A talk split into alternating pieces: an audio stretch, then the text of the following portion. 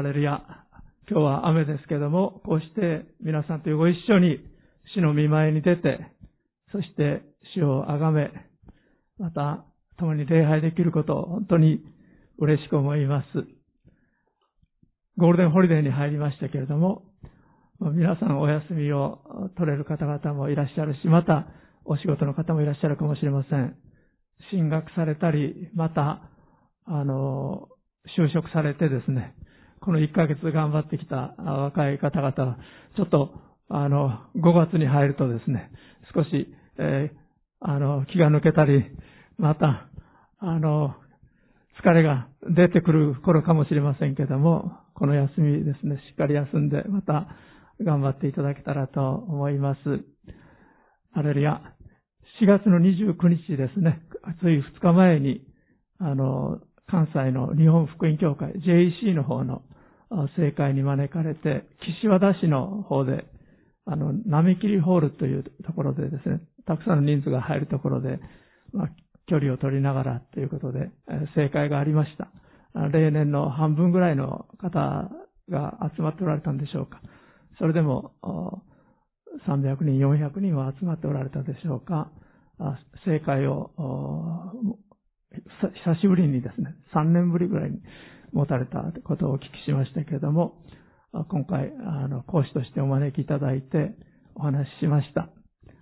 その、聖火のテーマがですね、教会、地上における希望、そういうタイトルでありました。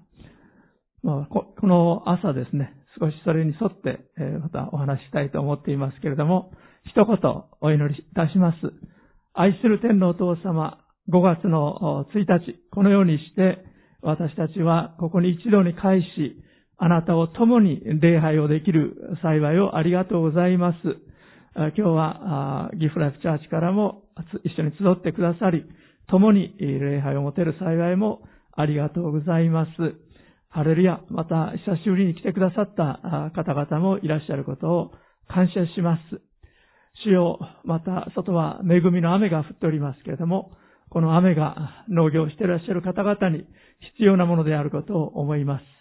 今朝この教会において、あなたの聖霊の雨を降らせてくださり、お一人お一人の心を祝福してください。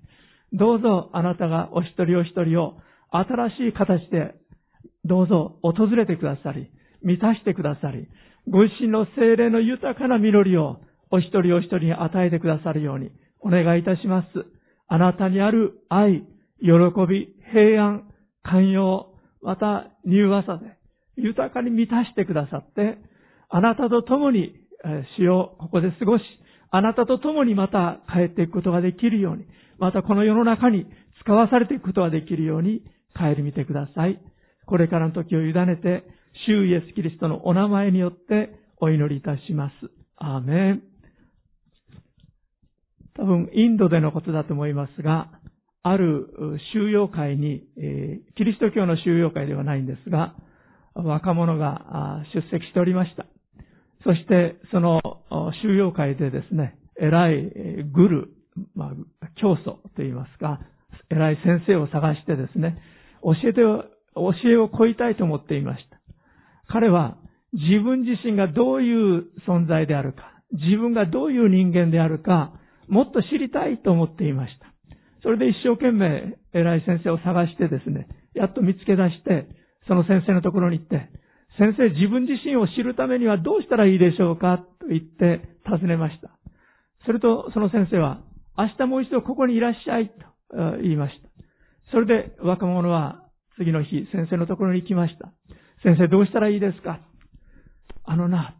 村の広場に行って、空に向かって1時間両手を上げていなさい。若者は言われるままに村の広場に行って両手を上げました。そして先生のところに戻っていきました。次の日に戻っていきました。先生、今日は何をしたらいいでしょうか？もう一度あなたは村の広場に行って空に向かって両手を上げていなさい。真面目にこの若者は1時間両手を上げていました。次の日に先生のところに行って、先生、今日は私は何をしたらいいでしょうか？村の広場に行って、空に向かって1時間両手を上げていなさい。なんと1週間、これが続きました。さすがにこの若者も我慢できなくて、もうイライラしまして、次の日に先生のところに行って、先生もう一週間も同じことやってますよ。もう自分がバカみたいに感じてきました。バカバカしくてしょうがありません。もうこんなことしてると自分はバカじゃないかと思います。すると先生は言いました。一週間でそのことを学んだんだから、立派なものだ。まあ、この若者は一週間かけて、そのようにして、両手を天に向かってあげて、自分が愚か者であることを学んだということでありますけれども、私たちクリスチャンが、この世の中にあって、世の光、地の塩として生きていくために、まず第一になくてならないことは、自分が生まれつき、どれほど愚かであり、罪深いものであり、弱いものであるかということを知ることであります。もし私たちが本当に自分の愚かさ、弱さ、罪深さを知らないならば、イエス・キリストの十字架は価値のないものになってしまいます。罪深い弱さをまとった愚かさを、本当に愚かさに満ちている。この私たちのために、身代わりにイエス様が十字架で苦しみを受けてくださり、罪のない清い血を流してくださり、死んでくださいました。あの十字架のイエス様の死は、私の身代わりだったんだ。この私のためだったんだ。そのことを私たちが知るときに、私たちは本当に変わることができます。聖書は、新しく生まれ変わる。新生する。英語で born again と言っていますが、それが起こって初めて私たちはクリスチャンになります。キリストに似たものと変えられる人生の歩みをしていくわけです。でもそこでとどまりません。私たちはさらに栄光から栄光へと主の恵みによって変えられていくんです。その主によって変えられる恵みの過程は、またキリストから離れた私自身がどんなに罪深い、弱い、また愚かしいものであるかということの発見でもあります。そして十字架の価値をもっともっと発見していくんです。十字架がもっと私たちに深く入ってくると言ってもいいかもしれません。私の人生、今年の12月23日でクリスチャンになって50年になりますけども、早いなぁと本当に思います。どなたからいただいたのか知りませんが、私の机の前には、行員矢のごとし、少年追いやすく学なりがたしという、学がかけてありまして、それを見ながらですね、中学生、高校生の時に生活していましたけれども、でも今、学に何か飾るとしたらですね、人生は長い。そう書いたものを、そこにつけたいなと思いますけれども、人生は短いようで長くもあります。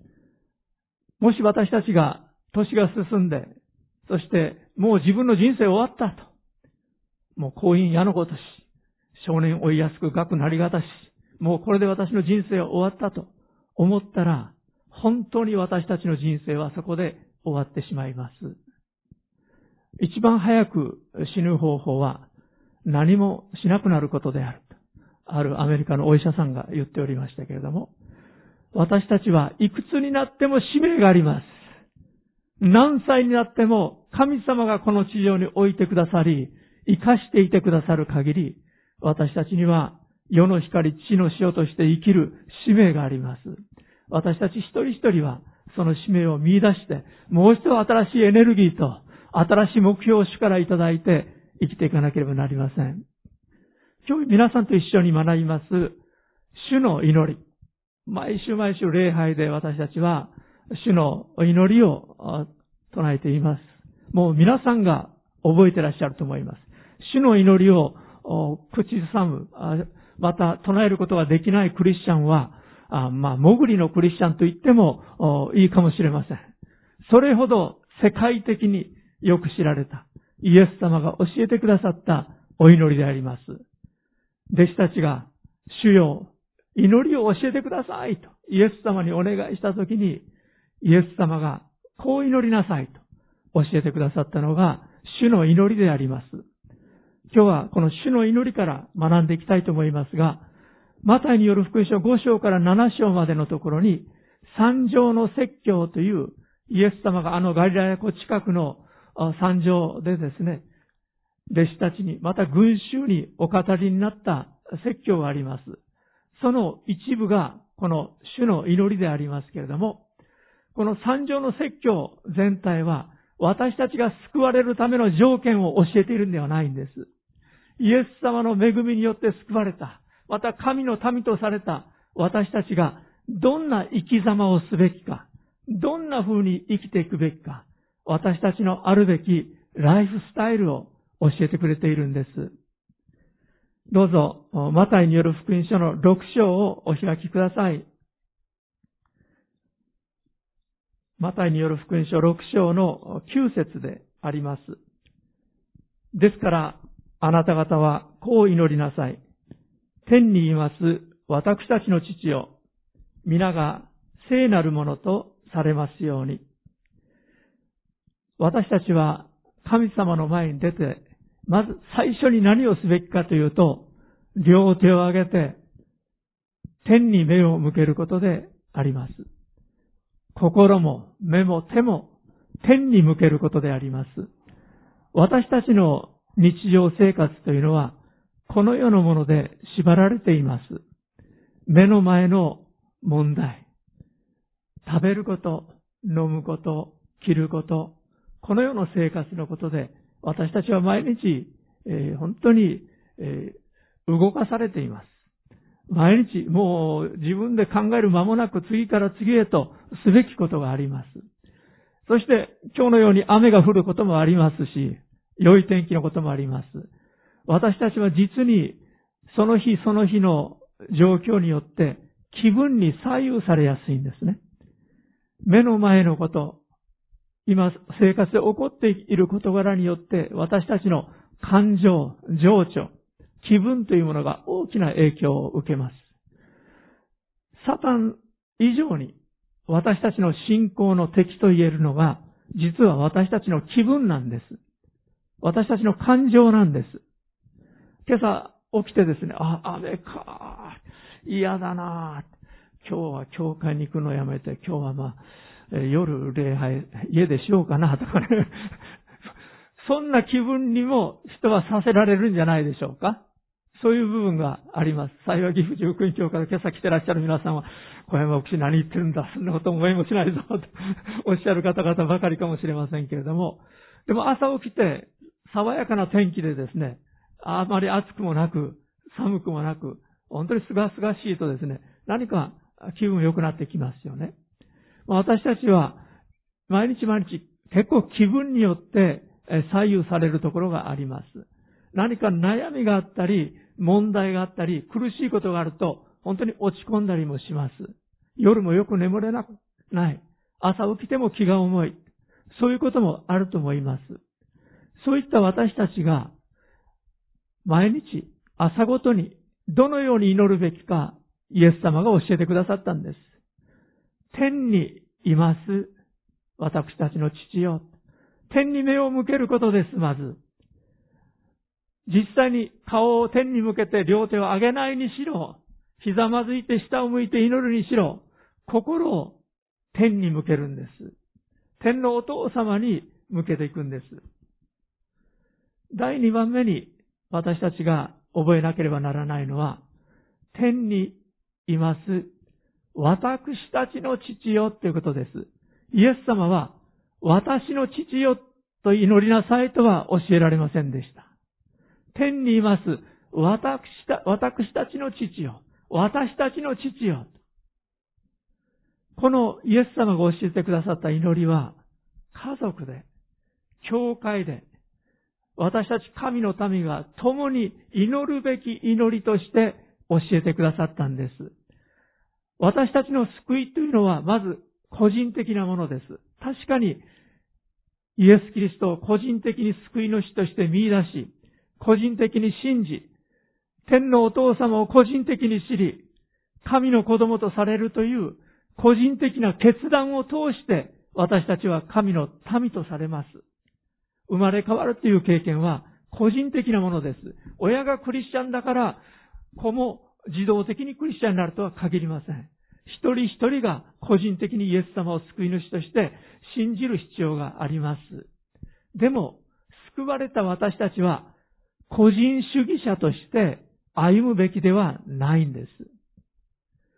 私たちは自己中心の罪から救われたものです。救われた私たちは互いに愛し合うべく神の民の一員とされているわけです。エペソビトの手紙の1章2章を私のメッセージの順番の時に今まで学んできました。本来なら今日はエペソ書の3章4章でから皆さんにお語りするべきところですが、実はエペソ書の3章4章はこの主の祈りと深い関係があるんです。エペソ書3章4章のテーマは、神の奥義である教会ということがテーマになっています。この主の祈りで主が教えてくださっているのは、教会は共に集まり、私たちの父よ、私たちの天の神様、私たちのお父様、自分の個人のではなくて、私たちの神様を覚えるべく召されているということであります。今は本当に個人主義の時代です。もう、隣の人もあまり構わないっていうか、近所付き合いとか、地域社会の関係も非常に薄れてきているんではないでしょうか。35年前にこちらに私たちが引っ越してきたとき、この近所の方たちと本当に仲良くなりました。一年に一回は、町内会の関係で一緒に食事をしたりする機会もありましたし、葬儀などもお手伝いに行ったりして、いたものでありますけれども、今は、私たち9年前に引っ越していったところは一緒に食事をすることもないですし、葬儀のことを手伝う必要もないですし、もう随分関係が変わってきました。特にこのコロナウイルスの感染が流行し始めてから、私たちの関係というのは近所付き合いにおいても、また、いろんなところでの関係がますます薄れてきた。そういう時代ではないかと思います。しかし、クリスチャンというのは、教会というのは、神様の共同体であります。イエス・キリストを頭とするイエス・キリストの体であります。この共同体の一員として私たちは召されているわけですから、この共同体の一員として私たちは成長していくように神様がここに合わせてくださっているんです。そのことを私たちは覚えたいと思います。天にいます私たちの父よ。イエス様が次の大事なこととして教えてくださったのは、私たちの信じているお方は天のお父様であるということです。特にこの三条の説教の中でイエス様が教えてらっしゃるのは、天のお父様は良いお方であるということであります。旧約聖書の中にも神が父であるという表現は出てきます。でもイエス様はこの地上において、私たちの信じているお方は天のお父様だ、天の父だと教えてくださってるんです。マタイ5章45節、良い人にも悪い人にも、天のお父様は太陽を昇らせ、正しい人にも正しくない人にも雨を降らせてくださるとあります。いや、この人、いい人だから、この人だけ太陽を照らして、雨も降らせてあげて、畑で作物が取れるようにして、この人はもうちょっと、あまりいい人じゃないから、太陽の光が当たらないように、そして雨も降らないようにしようかと。そんなケチな神様ではないということであります。イエス様が教えられた天のお父様は良いお方であります。そして、マタイの7章7節から11節のところで、イエス様は、求めなさい、そうすれば与えられます。探しなさい、そうすれば見出します。叩きなさい。そうすれば開かれますと。もう、パンを求める者に石を与えたり、魚を求める者に蛇を与えたりするようなお方ではないと。この世の肉の父でさえも子供に良いものを与えるんだから。まして天のお父様が良いものを与えてくださらないことがあろうかと。イエス様は教えてくださってるんです。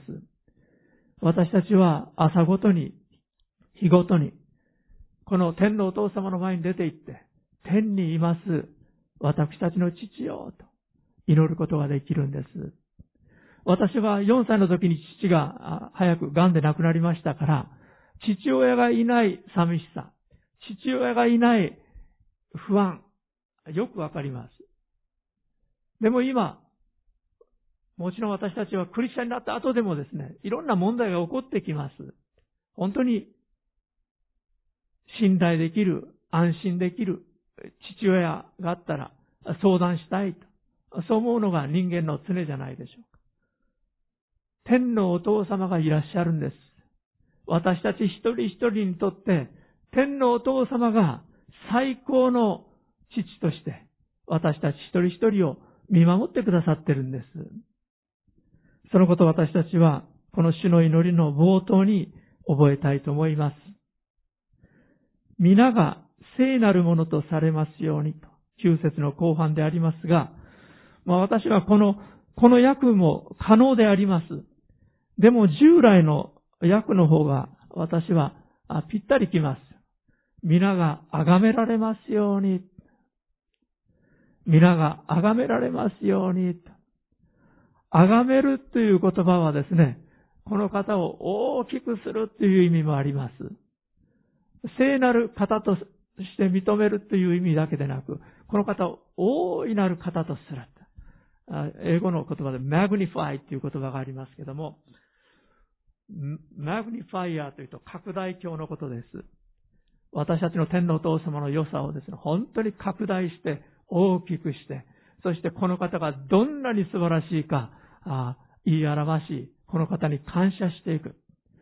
私たちはこの方を賛美するために作られたものであります。詩篇の中で、新しく作られた民が主を賛美しますようにという言葉がありますけれども、私たちは神様を賛美するために召されているんです。神様の栄光を表すために召されているんです。イザヤ書の中でも、私たちが作られたのは神の栄誉を述べ伝えるためであると書かれています。神様の素晴らしさ、神様の栄光を述べ伝えるものとして私たちは作られているんです。ところが私たちは神様の栄光を奪って、自分がどんなに素晴らしいものであるかということをついつい見せびらかしたくなる傾向があります。Facebook がもう嫌になったという、やってない方ごめんなさいね。スマートフォン持っておられたりしてですね、Facebook をやっておられる方はですね、お分かりいただけると思いますが、結構多くの方がもう Facebook 見てると憂鬱になってきます。もうやめようかなと思います。そういう方々もあります。というのは、みんな自分がどんなに美味しいものを今日食べたかとかですね、こんな写真をあげたりとか、どんなに恵まれてるか、どんなに祝福されてるか、どんなに素晴らしい一日を送ってるか、大体自分のいいことをそこに書いてますから、それを読んでると、なんか自分が惨めになってくるということですよね。あの人こんなに幸せいっぱいで、私は何なんだって。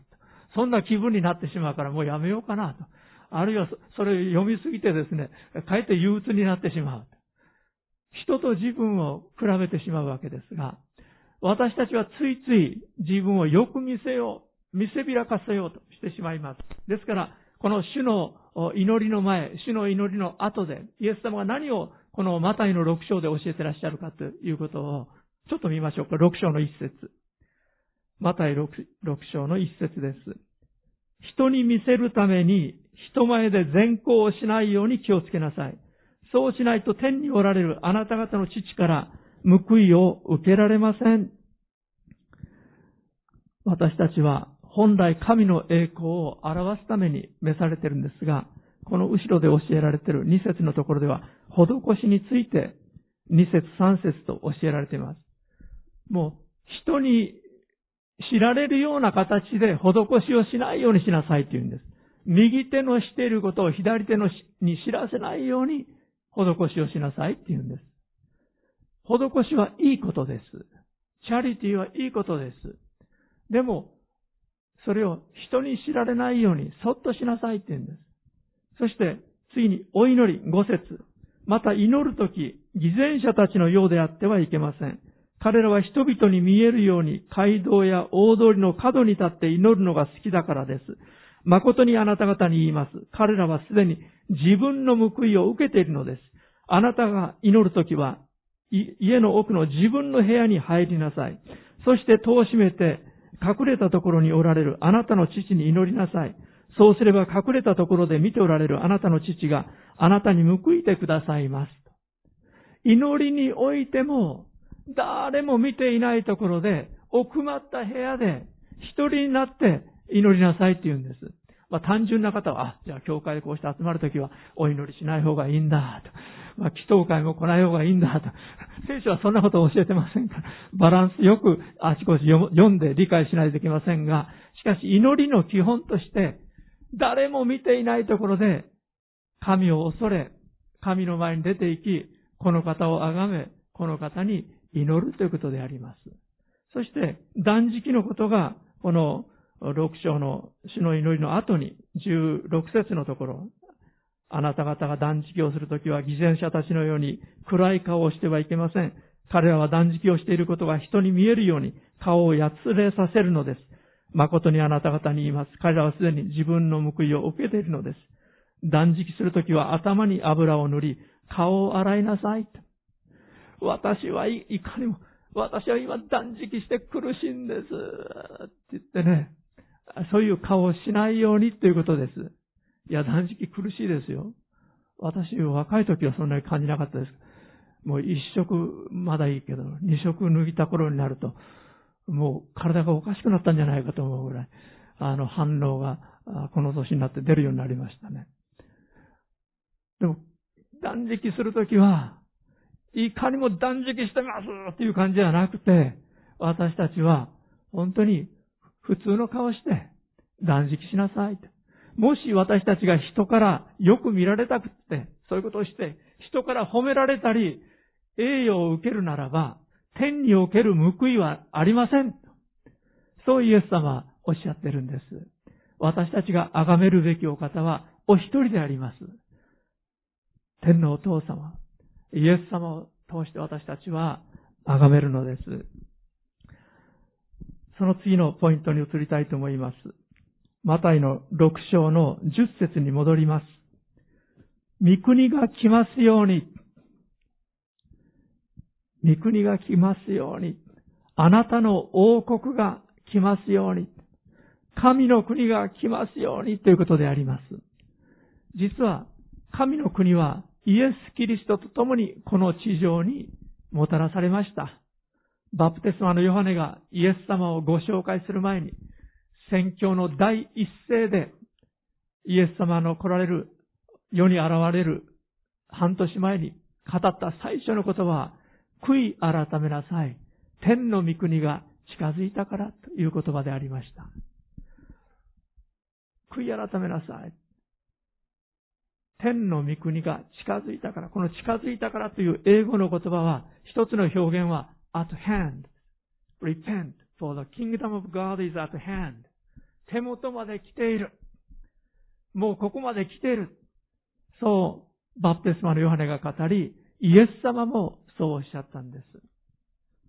王国というのはまず王様が必要です。そして領地が必要です。神の民が必要です。この三つが揃っていると王国が成り立つんです。イエス様が王の王として、私たちの心に来てくださり、私や皆さんがこのお方の民として、このお方に仕えるものとして存在するならば、そこに王国があるということであります。イエス様を信じるならば、心にお迎えするならば、皆さんや私の心が神の国になるんです。ですから、ルカによる福音書17章で、イエス様は神の国はここにある、あそこにあるというものではありません。あなた方のただ中にあるのですと、ルカ17章20節でしたでしょうか。教えてらっしゃいます。そして使徒パウロもローマ人への手紙の14章17節で、神の国は飲み食いではなく、義と平和と聖霊による喜びだからですと教えています。神の御国はイエス・キリストを信じる者のところにすでに来ているんです。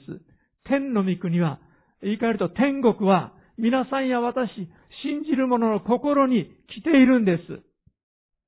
アーメンではないでしょうか。でも、全く形で、完全な形で、神の国はやがて来ます。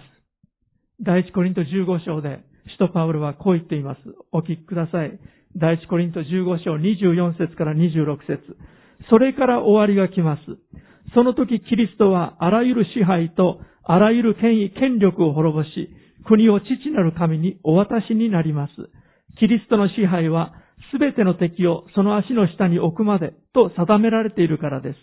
最後の敵である死も滅ぼされます。アメン。完全な神の国の形はやがて来ます。しかし今すでにこの神の国が、天国が来てるんです。皆さんや私が信仰によってイエス様を受けて、イエス様と一緒に集まるときに、兄弟姉妹が一つになって集まり、そこに愛と喜びと平安があり、神の義がそこに存在しているならば、そこが天国の味わいの場所なんです。私たちの家庭が、教会が、神の家族として天国を味わう場所となるようにというのが神の御心であります。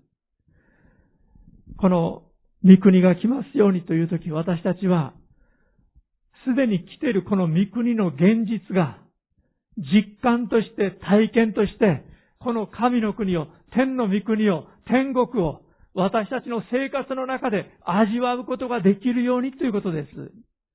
そしてやがて完全な形でイエス様がこの地をご支配ください。戦争もない、争いもない、憎しみもない。神の国が完全な形でこの地にやってきますようにという祈りであります。10節の後半、御心が天で行われるように、地でも行われますように。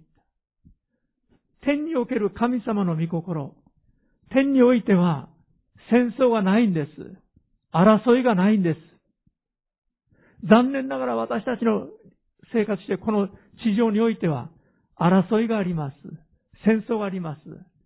どうしてそういうことが起きるのか、ヤコブ書に書かれています。それは私たちの欲から出てきてるっていうんです。求めても与えられないならば、欲望のゆえに奪い取ろうとして戦うようになるっていうんです。天国においては戦争はありません。私たちがやがて天の御国に行ったときに、そこでも争いがあったら、そこは天国ではないということです。そして、天の御国では病がありません。天の御国に行っても腰が痛いとか、足が痛い、膝が痛いとか、そんな永遠過ごしたくありません。天においては病がないんです。私たちが御心の天になるごとく、地にもなりますように、地でも行われますようにと祈るときに、戦争のない、争いのない、憎しみのない、平和を与えてくださいという祈りであり、また、この病を、主よ、取り去ってくださいと、私たちは祈ることができるんです。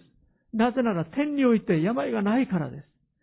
今、イエス様を信じている私が、天の御国の一部なんですから、神の国に私たちは入れられているんですから、神様、あなたの子供です。今こういう痛みがあります。この痛みを取り去ってください。私たちは祈ることができるんです。神様は私たちを癒してくださるお方です。いや、みんな癒されるといいなと思います。残念ながら現実、みんなではない。しかし私たちが信じて祈るときに、主の癒しがあるということも事実であります。イエス様が十字架で死んでくださったのは、皆さんや私の罪の身代わりだけでなく、皆さんや私の病も背負って身代わりに苦しんでくださったんです。ですから自分で持ち運ぶ、病を持ち運ぶ義務はない。そんな必要はないということを覚えて、自分で手を置いて祈るんです、痛いところに。私は今、天の御国の中に入れられています。私は神の宮とされています。この病は私にとどまる権利がありません。今私から去っていきなさいと、私たちは祈ることができるんです。神様を賛美し、神様を崇め、神の御心を理解し、祈るときに、神様が御心の天になるごとく、地でも行ってくださる。それを信じて祈ろうではありませんか。私たちの母教会のシアトルのフィラデルフィア教会にいましたときに、夜の礼拝の時に、時々、ビッグ・ジョン・ホールという体の大きな歌手の方が来て賛美しておられました。フィラデルフィア教会の皆さんが大好きな福音歌手の方でした。この方の賛美には本当に力がありました。そして、賛美を聴いている時に癒しが起こったりしたんです。ある人は腫瘍ができてたんですけども、その腫瘍が瞬間的にその賛美の中で癒されるということも起こりました。ソン・ミンヨン先生というご夫婦もね、本当にここで3回ぐらい来てくださったでしょうか。賛美を聞くと天国に引き上げられる思いがしましたけども、ソン・ミンヨン先生たちの賛美のビデオを聞いていって、あるがんだったクリスチャンの方がですね、青森の方でしたでしょう。何度も何度も賛美を聞いているうちに、そのがんが癒されたという、そのお知らせがあったそうであります。ソン・ミンヨン先生からお聞きしたんですが、しばしば私たちが主を賛美するときに、また主に祈るときに、素晴らしい御業が起こってきます。この教会で、向井香織さんがで来られてですね、関西弁バージョンの主我を愛すを教えてくださったときに、ちょっと私たちには変な歌詞ですけども、歌の下手な私がもう耳にこびりついて離れなくなって、朝からその口ずさんで、歌ってたんですよ。ちょっとごめんなさい。もう再生不可能ですので。それで、偏頭痛が起こってたんですけども、何度もその主我を愛すを口ずさんでいたときに、関西弁の主我を愛すです。そしたらね、急に偏頭痛が取り去られて、癒されたんですよ。私たちが主を賛美するときに、主の御臨座がやってきます。詩編22編3節だったでしょうか。イスラエルの神は賛美の中に住まわれるとあります。その意味は、賛美のうちに神様のご支配が、御臨在が表されるということであります。私たちの天の御国においては、病もないということを本当に信じて、私たちが与えられている特権を受け取っていきたいと思います。また天国では貧しさがありません。天国に行ってもですね、貧富の差があったり、いろいろあれが足りない、これが足りないだったらもう天国ではなくなってしまいます。本当に神様が私たちを知ってくださっていることを感謝したいと思います。このマタイによる福音書の6章のこの後半のところで何が教えられているでしょうか。6章25節のところからです。ですから私はあなた方に言います。何を食べようか何を飲もうかと自分の命のことで心配したり、何を着ようかと自分の体のことで心配したりするのはやめなさい。命は食べ物以上のもの、体は着るもの以上のものではありませんか。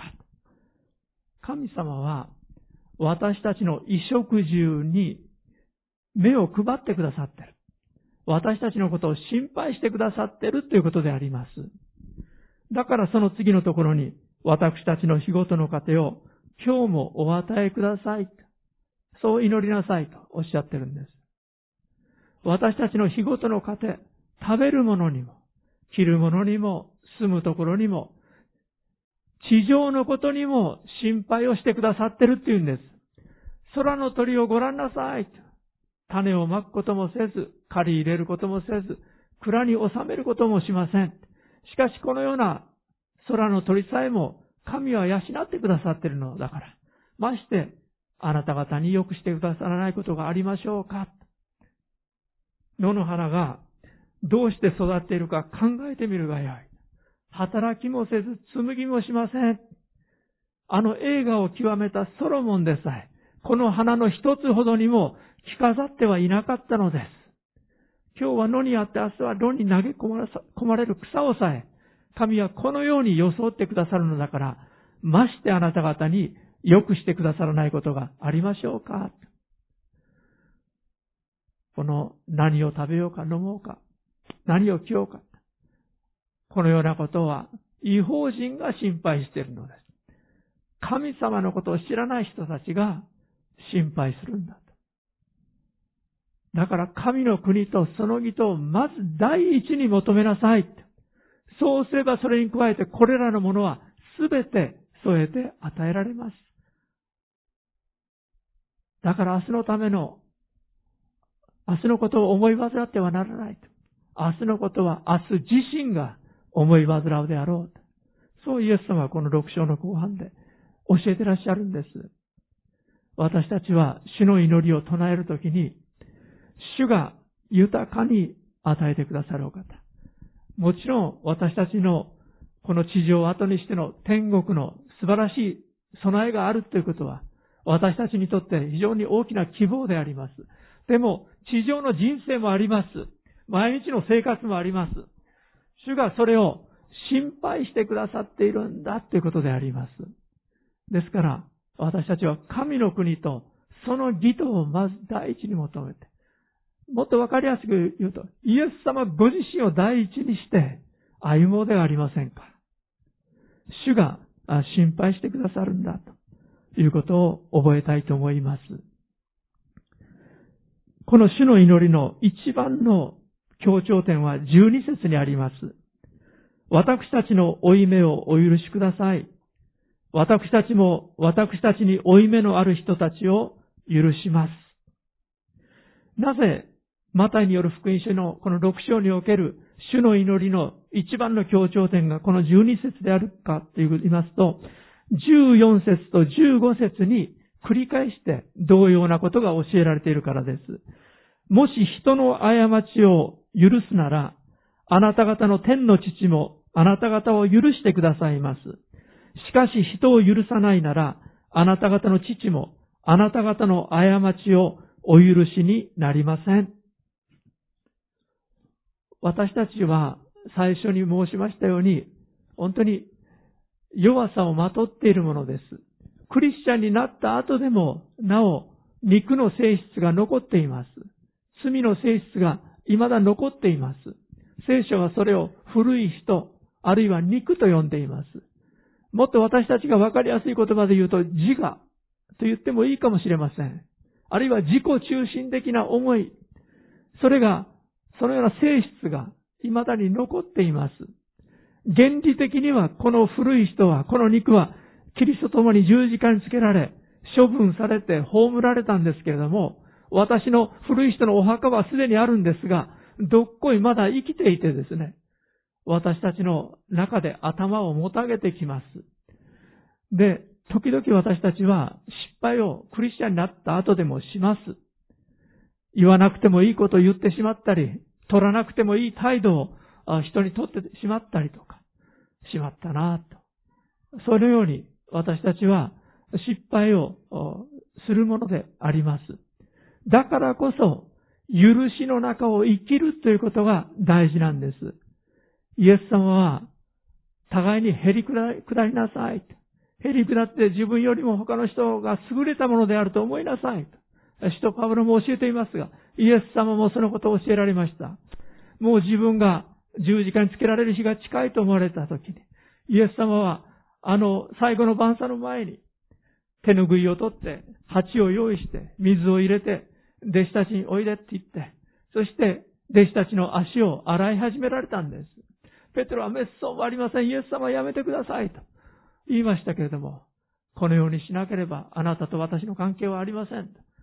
そしてイエス様は、死である私がこのようにしたのだから、あなた方も互いにこのようにしなさいと。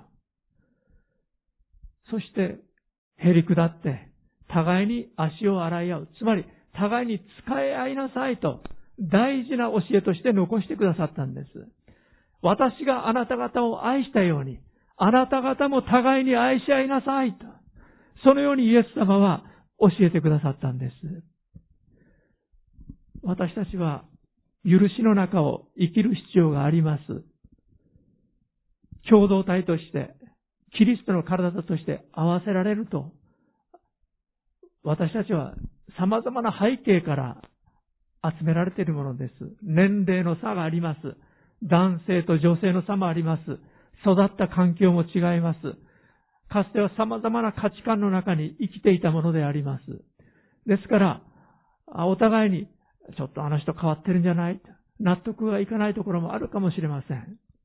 もう前にもお話ししましたが、イエス様のジーザスカーペンターズショップというイエス大工道具の店、この店にですね、争いが起こりました。大工道具たちが、ハンマー兄弟はうるさすぎる。トントントントントントンって、いつもあいつはうるさいって。君はここから出ていくべきだと、みんなが言いました。そしたら、ハンマー兄弟が言いました。僕が出ていかなきゃならないんだったら、てきり兄弟こそ出ていかなきゃならない。あいつ何やってんだって。くるくるくるくる回るだけで、大した仕事してないじゃないか。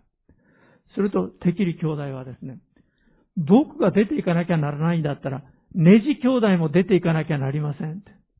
彼がしていることはもうぐるぐるぐるぐる回って、まあ収まるまで何回回ればいいんだって。それとネジ兄弟も言うんです。僕が出ていかなきゃならないんだったら、カンナ兄弟も出ていかなきゃならない。カンナ兄弟のやってることは表面的なことばっかりだって。それとカンナ兄弟も言うんです。僕が出ていかなきゃならないんだったら、サンドペーパー兄弟だって出ていかなきゃならない。サンドペーパー兄弟はもう時々擦りすぎる。時々荒っぽすぎる。あいつは出ていかなきゃならない。まあ、こんな調子だったんですね。それでワイワイやってみましたら、大工のナザレのイエス様が、ナザレのイエスという人が入ってきて、講談を作り始めました。ちゃんとハンマーも使い、手切りも使い、もうネジも使い、もうノコギリも使い、もうカンナもサンドペーパーもみんな使って、講談を作っていったわけです。その様子を見ていた大工道具たちが、イエスが去っていった後、話し合いました。僕たちはみんな必要なんだね。これから協力していこう。そう言って、争いが収まったそうでありますけれども、私たちはイエス・キリストの体として合わされたものであります。そして、私たちは互いに協力し合って、許しの中を生きるように召されているんだということであります。スタンフォード大学において非常に先生たちが面白い研究をいろいろやってるんですが、この許しがどんなに効果があるかという研究をラスキンという教授がなさいました。このラスキンという、フレッド・ラスキンという教授は、許す心と許さない心が体にどういう影響を与えるかという研究をしたんです。もし許すならば、この心にやってくるストレスが 50% 軽減されるっていうんですね。そして、この許しを与えていくと、活力と気分が向上して、腰の慢性痛を和らげられるというんですね。こう言うとですね、あの人腰痛だから、ちょっと許しは必要じゃないかとかですね、すぐ、短絡的に思う方がいらっしゃいますけども、まあ、このチームの研究の結果ですね、憎しみを捨てると、腰の痛みにも効果がある。そして、女性の薬物中毒への逆戻りを制限することができるという結果も得られている。まあ、そういうようなことが、2004年5月のリーダーズダイジェストという本の中に書かれていましたけれども、まあ、他の病についても非常に素晴らしい効果があるということを聞いています。関西のある姉妹が、私が翻訳しました、ポール・ジェイ・マイヤーさんの許しという本を買って読んでくださったんですね。そして、その本を読んだ後、ちょうどこの時期だったと思いますが、連休の頃読んだそうです。で、類腺炎の問題があったんですね、ちょうど。で、類腺炎の問題があって、非常に困ってて、お医者さんにも見てもらってたそうですけども、本を読んで、そして自分が許さなければならない人があるということを明確に示されて、クリスチャンの女性ですけども、それでお祈りしたそうです。あのことで嫌な経験をしましたけど、あの人を許しますというお祈りをしたそうです。そうしたら神様が触れてくださって、彼女はその日のうちに完全に癒されたそうです。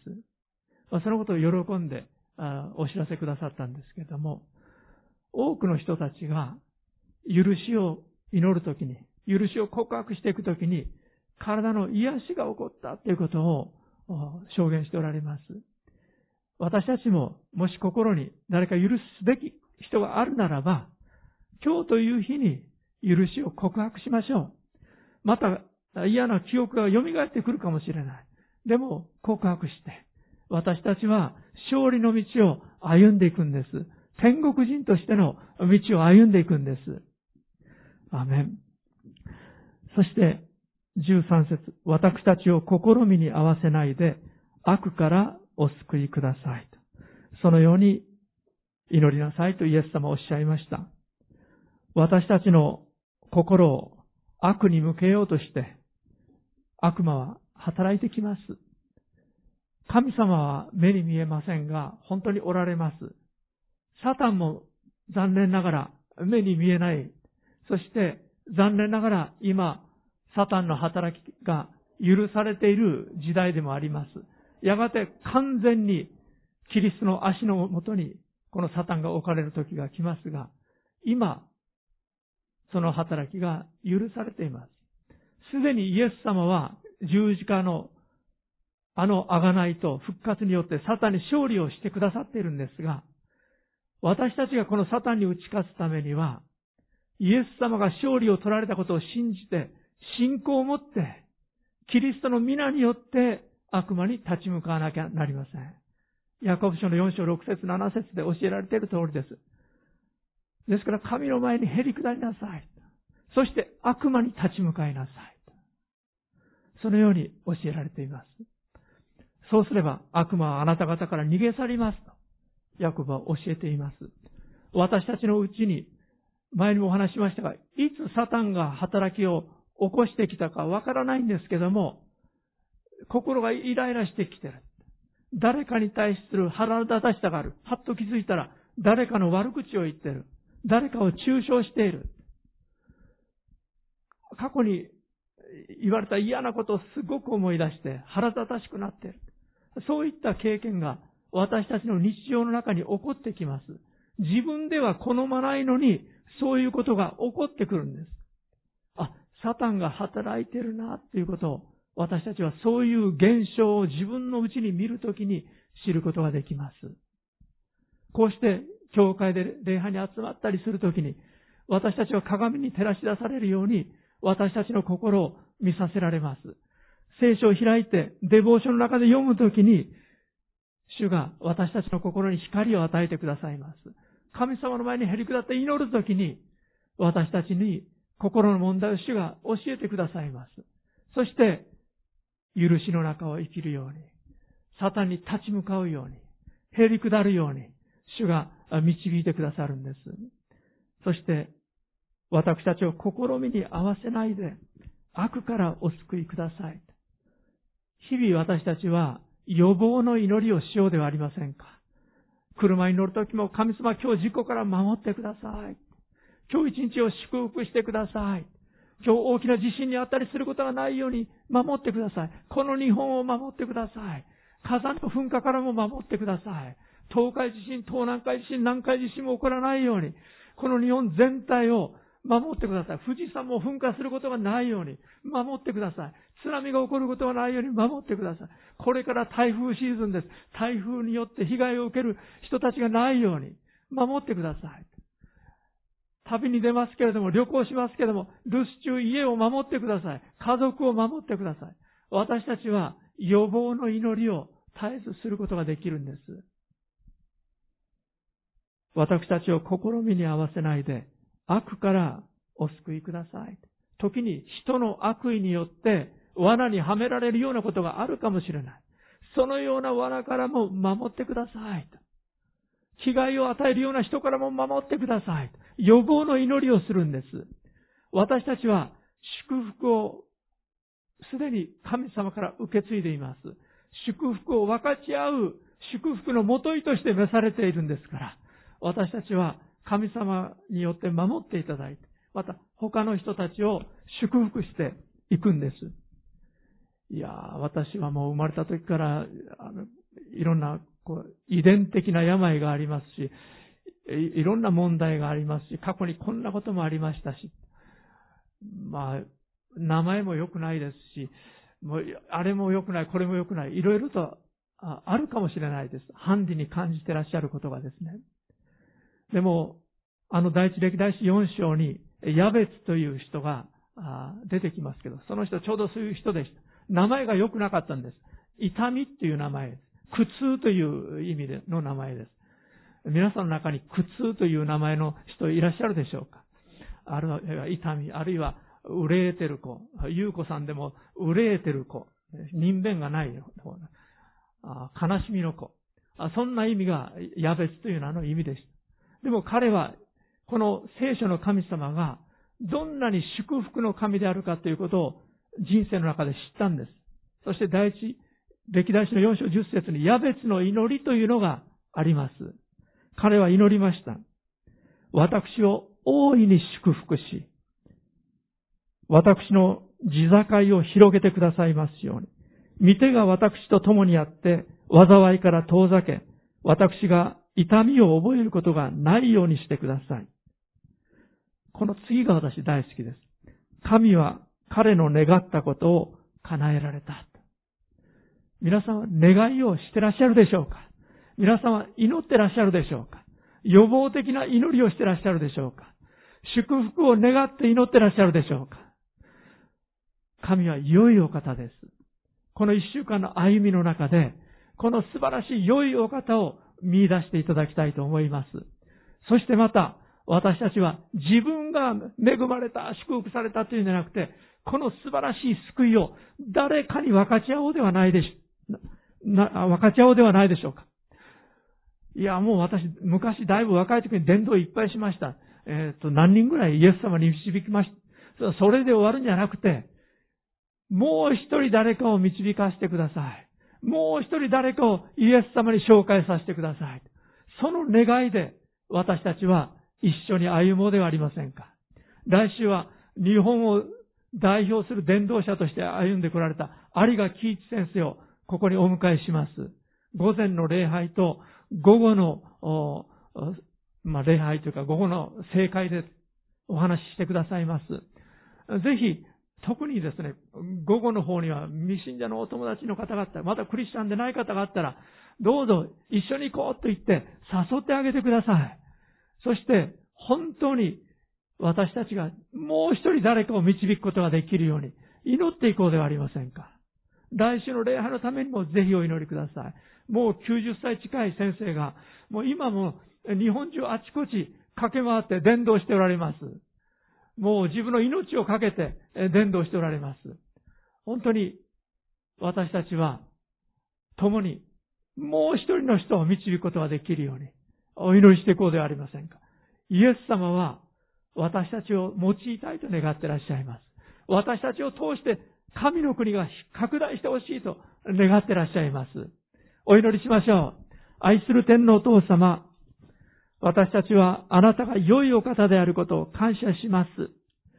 この岐阜十福音教会に合わせられているお一人お一人を感謝します。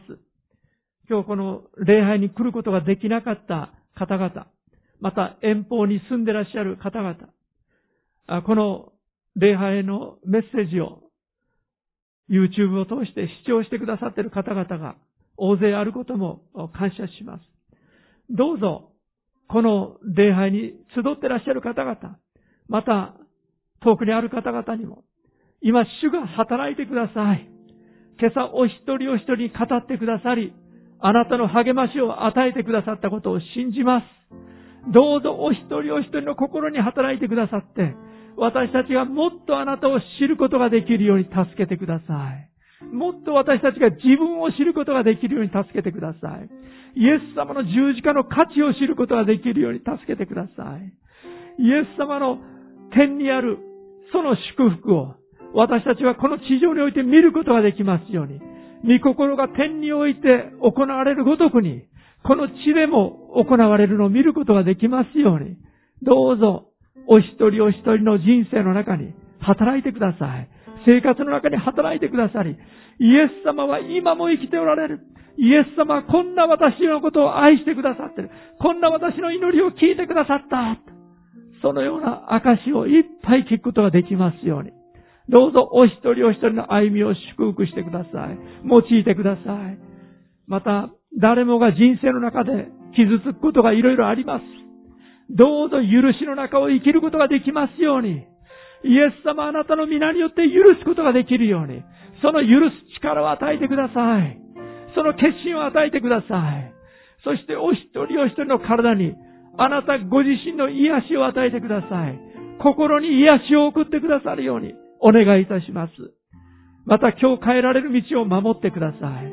毎日の生活を守ってください。